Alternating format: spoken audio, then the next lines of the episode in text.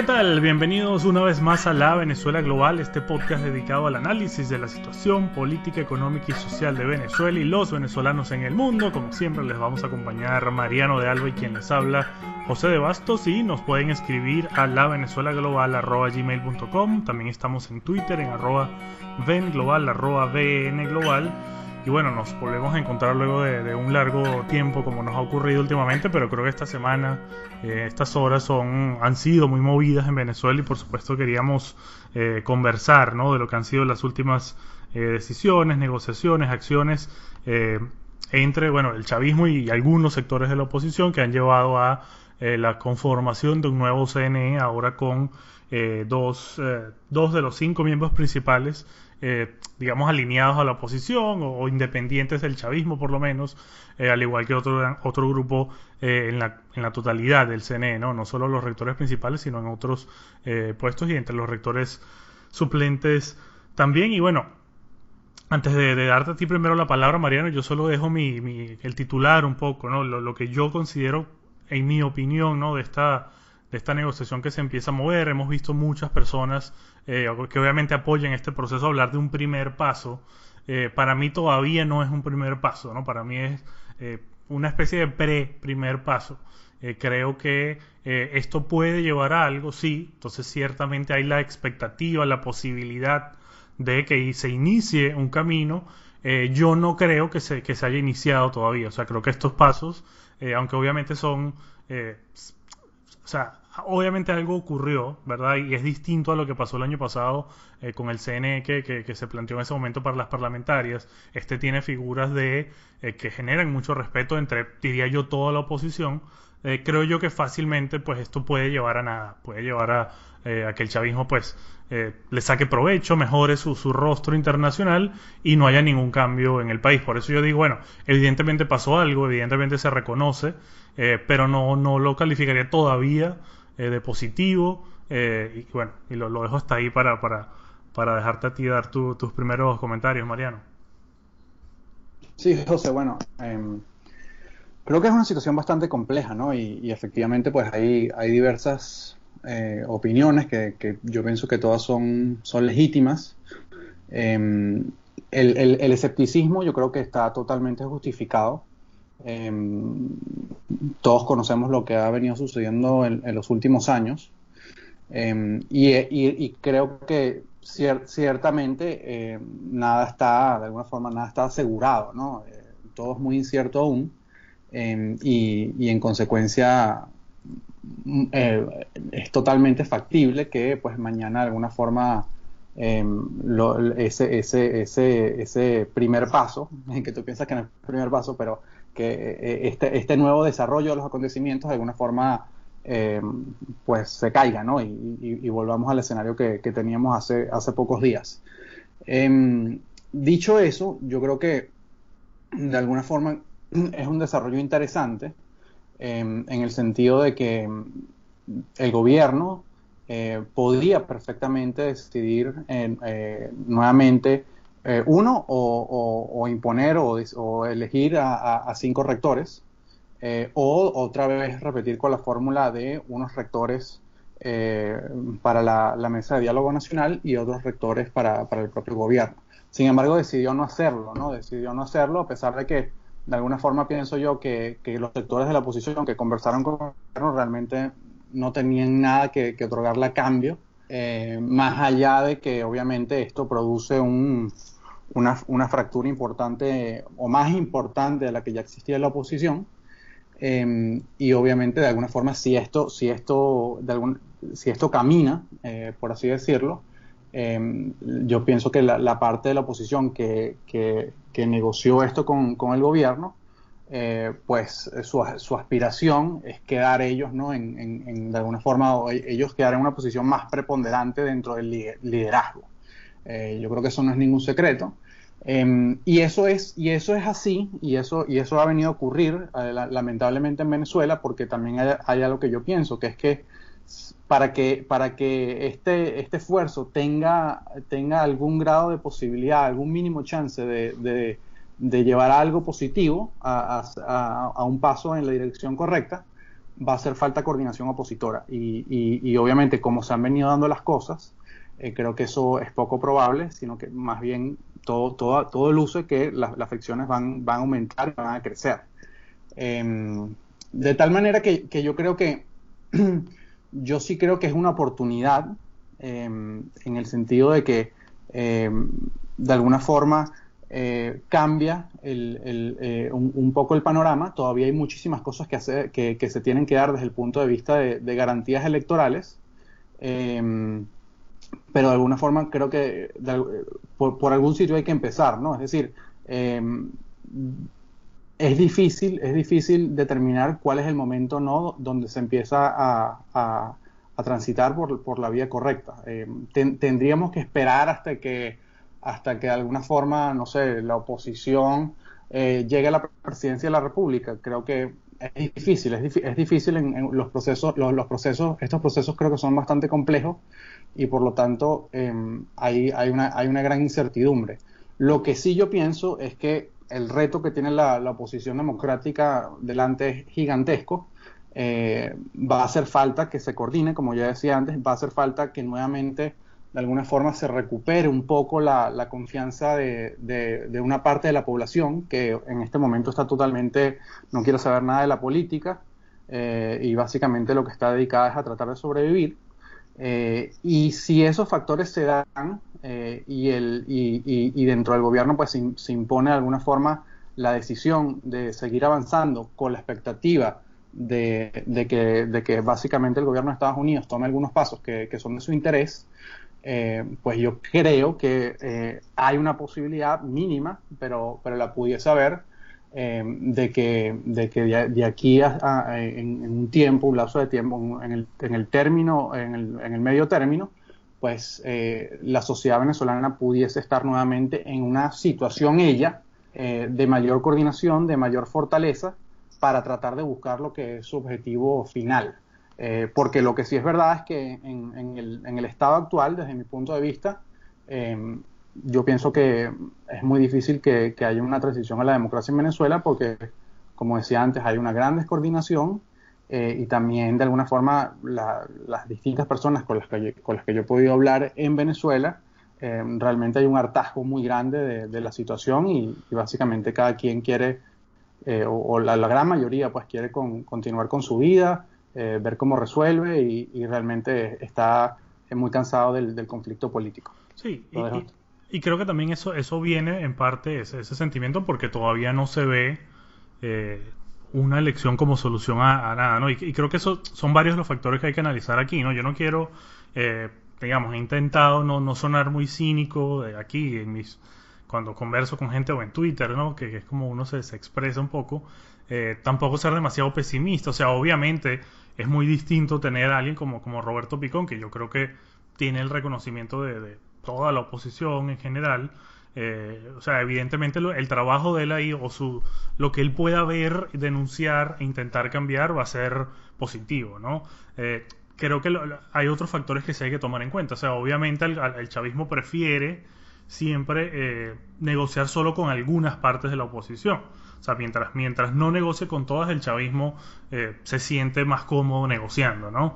Eh, también, obviamente, el chavismo prefiere, como decías tú un poco, ¿no? Tiene como varios niveles de con quién negocio. Negocio con esta mesita que me inventé hace unos años, en la que, pues, no existe ninguna credibilidad ni a nivel nacional ni internacional, por eso las parlamentarias y las presidenciales pues no, tuvieron la credibilidad de, estos 50 países y más, ni de la población, porque se sabía que, quienes estaban de parte de la oposición pues tenían grandes comillas, ¿no? En este caso parece ser diferente. Tampoco sabemos bien quiénes son, porque esa es la otra, no hemos visto comunicados en los días siguientes, pero habrá que ver eh, si de aquí a las elecciones regionales cuántos de los partidos que en teoría están muy eh, aliados con Guaidó terminan participando en, estas elecciones, ¿no?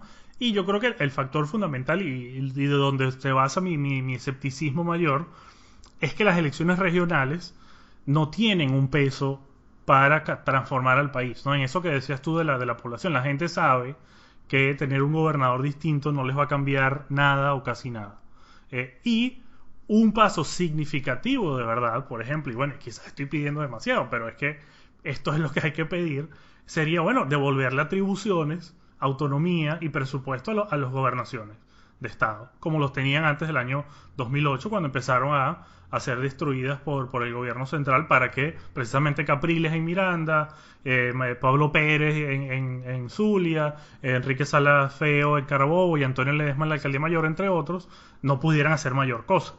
¿No? Entonces eso sería un paso con trascendencia real. Oye, no solamente que tengamos unas condiciones electorales mínimamente mejores, eh, y que luego ganen cinco o seis gobernadores que no pueden hacer mucho y que en cualquier momento les colocan un protector por encima, que en cualquier momento lo sacan incluso del cargo.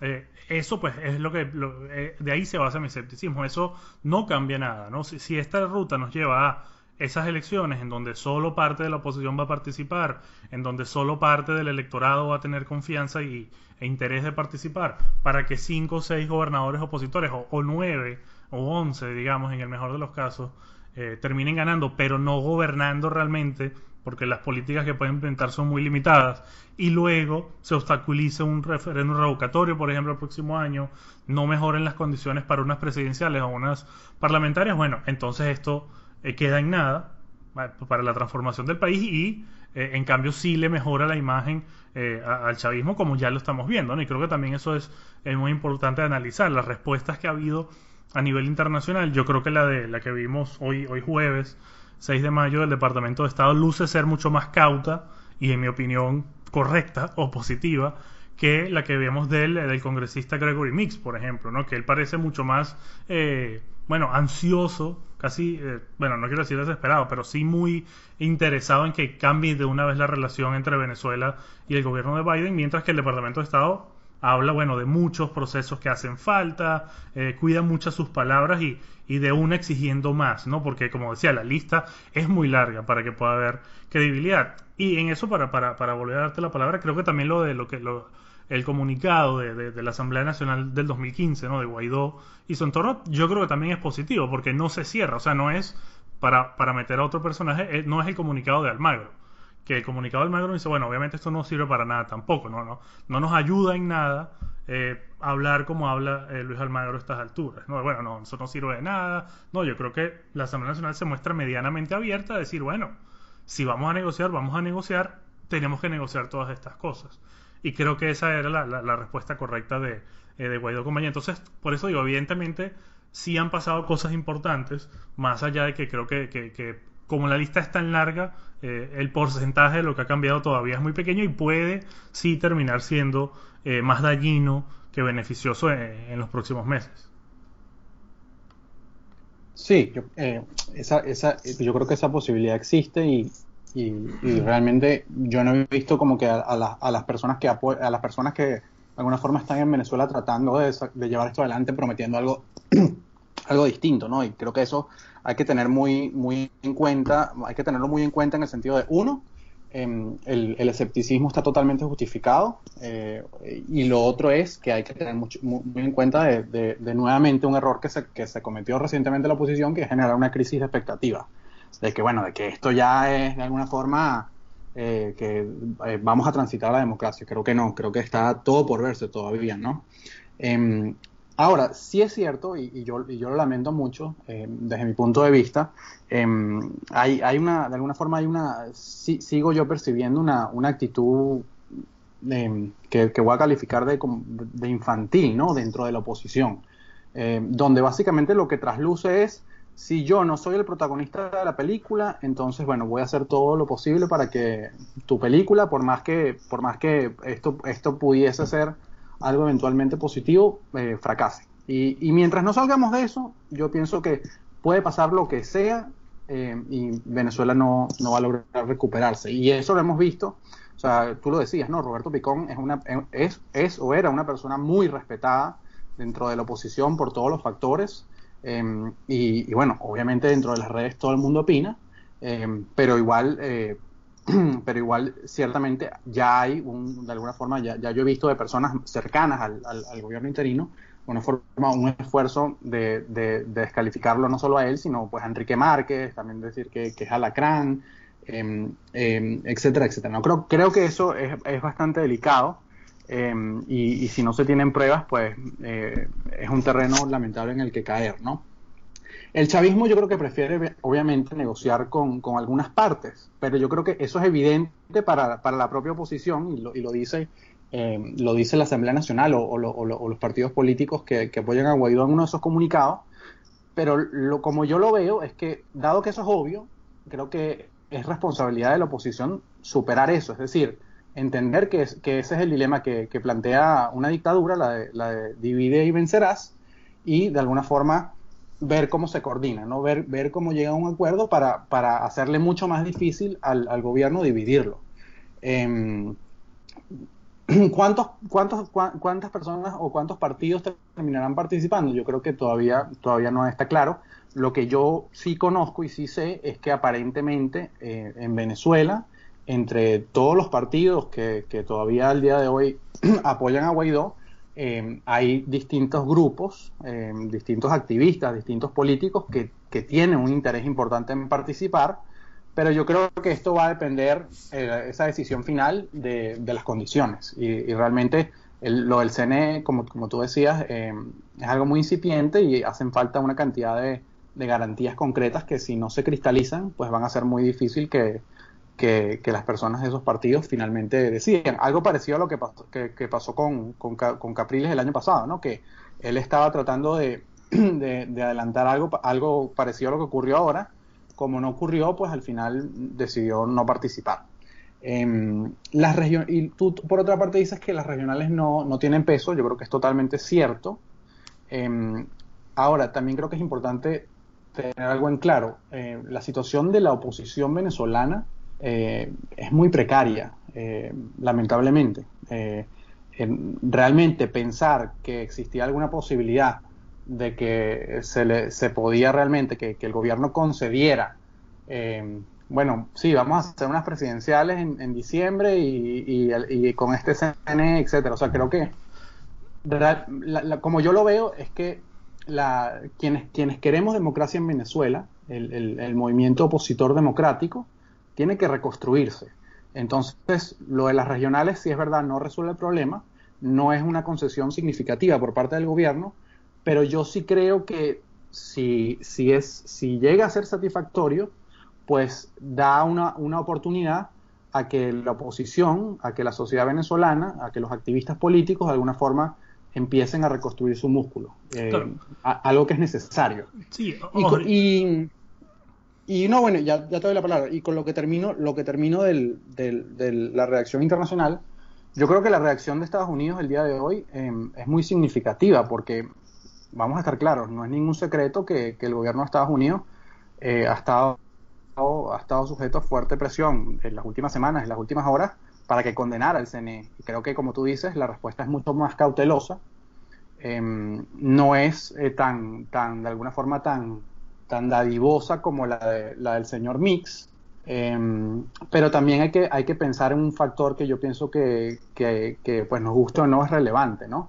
que es que dentro del chavismo eh, hay, hay sectores que no ven, no ven esto, no ven esta, esta situación que, que, ha sucedido con, con, el CNE con ojos positivos. Eh, eh, y por lo tanto, de alguna forma, quienes dentro del chavismo también le están apostando a esto, necesitan algún tipo de respuesta de la comunidad internacional para tratar de también de alguna forma pues calmar o, quitarle pues poder a las denuncias o a la voz de esos factores del chavismo que, siguen pensando que, eh, que, lo, que lo que hay que hacer es imponerse, que el CN es 5 a 0, no dar ningún espacio a la oposición, etcétera, etcétera. ¿no? Entonces creo que eso también hay que verlo. Em, yo sí creo que, Estados Unidos pudiese hacer algunas concesiones, como por ejemplo la de, la de los swaps de diésel, em, fundamentalmente porque al final em, esa, esa sanción a quien más está afectando es a, ciudadanos comunes, ¿no? a, productores, eh, agricultores en, el interior del país que no tienen acceso a gasolina o que pues no, no se les dificulta la, producción eh, o, la siembra de alimentos, etcétera, etcétera. Entonces, ese tipo de señales si se dan, pues pueden ayudar y si, y si, pues, y si todo, y si todo fracasa, eh, cosa que no, no es improbable, pues entonces se, se vuelve a restituir. Pero de alguna forma sí tiene que ser un proceso pienso yo que, que, tiene que, que tienen que, verificarse concesiones de lado y lado. Sí, ahora, yo, yo no veo que, bueno, quizás tú, tú sabrás más, yo no veo que haya mayor mayor presión en contra del gobierno de Estados Unidos a negarse. O sea, yo no creo que esté presionado el gobierno de Biden a decir que el CNE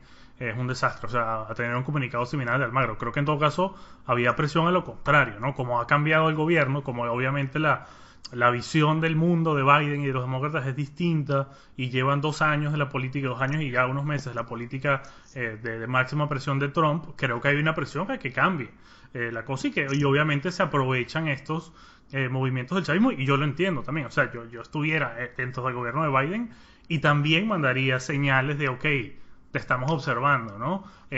me gusta la posición cautelosa porque me da a entender que, que dentro del gobierno de Biden saben que esto es muy, muy poco. ¿Ok? Más allá de que, de que haya habido varios episodios eh, entre lo del Programa Mundial de Alimentación, COVAX, los presos de, de, Citgo, eh, es muy, muy poco en la, en la enorme lista de cosas. Por eso es que yo esperaría eh, que la respuesta sea proporcional. Entonces dices, bueno, puede ser algo como lo que mencionas el diésel, que, que, ha tenido muchas críticas por, por su impacto. Puede ser, pero que no haya ninguna concesión, digamos, más significativa porque esto no ha sido tan significativo. ¿no? Entonces, me, me gusta que, obviamente se respondan las señales, pero que, sea con, mucha cautela. Y también, bueno, repito lo que dije antes, yo sí eh, difiero un poco de ti, sí creo que, que entre las muchas voces que podemos catalogar cercanas a Guaidó, creo que eh, veo una, una, posición diferente, eh, o sea, la veo más moderada, ¿no? Sí, sí creo que, eh, que, se está consciente de la, de la nueva, de la realidad que ha ido cambiando, es una postura distinta a la que hubo el año pasado cuando apareció Capriles hablando, por ejemplo, o sea, creo que hay más reconocimiento de que de que, o sea, no, no he visto por lo menos esos ataques a, a Roberto Picón, al menos no muy extendidos. En general creo que he visto escepticismo y, y, apertura de que el escenario ha cambiado, de que lo primero, eh, como decías antes, no es eh, la renuncia de Maduro, o como se decía tanto eh, en estos últimos dos años, sino de que, bueno, hay que ir a un proceso de, de negociación. Y lo que, lo que sí creo de lo que mencionabas, yo tampoco estoy esperando que este año el chavismo aceptara una elección presidencial, ¿no? Yo simplemente, incluso si la elección presidencial es en el año 2024, como, como toca, eh, bueno, bienvenida sea siempre y cuando sea una elección real, ¿no? O sea, ahora creo que, tenemos que ser conscientes de que, de que eh, el cambio rápido parece muy improbable, más allá de la, de la urgencia que existe, y podría darse quizás idealmente una negociación poco a poco eh, hasta el año 2024. Lo que yo quisiera ver es que, como te decía, que estas negociaciones pequeñas, de, a poquito, generen cambios significativos. Por ejemplo, como, que como el, que, el que te decía, bueno, devuélvanle poder a, las gobernaciones, ¿no? Retiren todas las inhabilitaciones políticas, no algunas, porque esos son los otros pasos que el gobierno, eh, que el chavismo todavía tiene en adelante, ¿no? Y que también uno eh, sabe que tiene en su repertorio decenas de presos políticos, puede liberar a 15, puede quitar la nivelación a unos que otros, a unos eh, a figuras digamos más vinculadas a primera justicia, acción democrática, pero no a voluntad popular para seguir dividiendo. Entonces, bueno, si, si la es un proceso a poquito y yo estoy eh, consciente y, lo, lo, apoyo en ese sentido, pero lo que quisiera ver es pasos concretos, ¿no? Que obviamente podrían darse, creo que todavía no se han dado. también me queda la duda de qué tan en contra están sectores del chavismo de, un CNE como esto. O sea, creo que también los sectores más, eh, más reacios a cualquier tipo de cambio dentro del chavismo eh, deben saber que todavía esta jugada les puede salir muy bien, ¿no? Entonces no, eh, porque sigue siendo un CNE no autónomo, que al final es lo que un, consejo electoral debería ser, ¿no? Aquí no hay un poder un poder electoral que pueda decir, bueno, el, el, presidente Maduro está haciendo propaganda en televisión, pedimos que se corte la señal de este, eso no lo puede hacer este CNE, ¿no? Entonces, eh, sigue sin ser autónomo, por eso sigue estando en manos de, del chavismo, más allá de que se reconozca la, bueno, que ha habido un cambio, obviamente, que ha habido un, avance en comparación con lo, con lo que teníamos antes. Y yo creo que lo que sí creo, la crítica que sí debe haber a lo interno de el gobierno interino de la Asamblea Nacional es, bueno, ¿qué proponen ustedes? ¿Qué están haciendo ustedes? ¿no? Porque yo creo que entre muchas de la gente eh, que somos, ¿verdad? Me, me, incluyo, escépticos de esta, de esta negociación, de este, de este, de este CNE 3 a 2 y de esta mejoría eh, relativa en las condiciones electorales, eh, aún siendo escépticos de eso, también decimos, bueno, pero es que obviamente si, si, si no pasa nada con la Asamblea Nacional, bueno, van a aprovechar otros. ¿No? Y, en efecto tienen que aprovechar otros y es lógico que aparezcan eh, esas otras voces, esa de la propuesta del foro cívico que fue un poco la del inicio de, de, este proceso. Antes de eso pues había aparecido esta mesita que obviamente tiene mucho menos eh, importancia, pero digo, si, si no se dan más propuestas, si no hay más claridad, si no hay ninguna, ni siquiera una muestra de unidad de la propia Asamblea Nacional 2015, eh, bueno, van a seguir apareciendo sectores, se va a seguir eh, despedazando un poco ese grupo para ir incrementando el otro. Entonces, bueno, también obviamente queda eh, de, parte de, de, Guaidó y compañía, pues entender que han pasado dos años y medio, que las cosas han cambiado, que hay un gobierno diferente en Estados Unidos, que Europa siempre ha estado esperando eh, cosas diferentes y que desde inicios del 2020 me atrevo a decir que no ha habido eh, pues ninguna propuesta o, nada significativo de parte de Guaidó. Las protestas en la calle obviamente eh, no existen, la popularidad de Guaidó y en el torno sigue siendo muy baja. Al tiempo que digo eso, si no participa este grupo en las regionales, si no participa este grupo en las negociaciones, pues también es muy difícil que, eh, lleguen a buen puerto. Sí, así es. Creo que, creo que hay, hay grandes puntos de, coincidencia, José. Em, yo creo que, o sea, de alguna forma, o sea, en primer lugar pienso que es evidente que el, que el, que el gobierno estadounidense estaba presionado por, por de alguna forma condenar esto, ¿no? O sea, como, como algo, quizás no, no los tonos tan estridentes del secretario general de la OEA, pero algo, algo parecido. Em, primero porque hay, hay y, hay que decirlo, ¿no?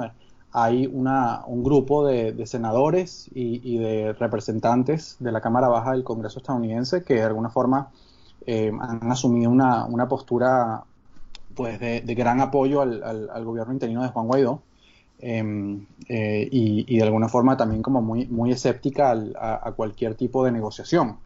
Em, y, eso de por sí ya es una fuente de presión desde mi punto de vista, sobre todo sabiendo em, la importancia del estado de Florida y, pues, las elecciones en medio término en el, en el año 2022. De hecho, el día de hoy hubo un comunicado entre, entre un, representante republicano de Florida y, un, representante demócrata de Florida, un comunicado conjunto en, unos términos muy parecidos a los de Almagro.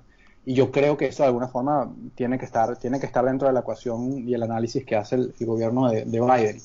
Em, lo del diésel es interesante, ¿no? Porque ni siquiera es una, es una eh, el condicionamiento del, del levantar la, medida contra los swaps de diésel eh, incluso eh, es curioso que lo propuso el propio Elliot Abrams después de que salió del gobierno. Eh, él lo condicionó al, a, que, a que Maduro permitiera la, entrada del Programa Mundial de Alimentos. Y, bueno, eso, eso ya sucedió. y como tú dices, yo creo que es, algo que es una concesión, pero tampoco es algo de, pues, sumamente significativo. Em, yo sí creo, yo, coincido contigo y reconozco que, de alguna forma eh, Guaidó eh, y, quienes lo apoyan eh, han venido asumiendo una posición mucho más moderada de la que se podía ver en el, en el año, obviamente 2019, pero también en el año 2020. Eso sí creo que, eso sí creo que, es evidente.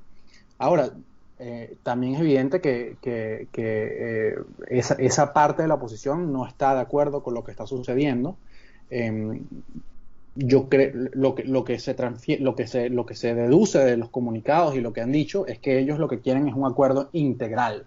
Em, básicamente yo, yo, entiendo eso es, es un acuerdo con el gobierno que como de hecho han, han, estado tratando de hacerlo con la mediación del, del, gobierno de Noruega un acuerdo que resuelva todos los puntos en conflicto. Em, yo creo yo de alguna forma pienso que no es el momento de eso, porque justamente la oposición en este momento no tiene de alguna forma la, fuerza eh, de, exigir eso, lamentablemente.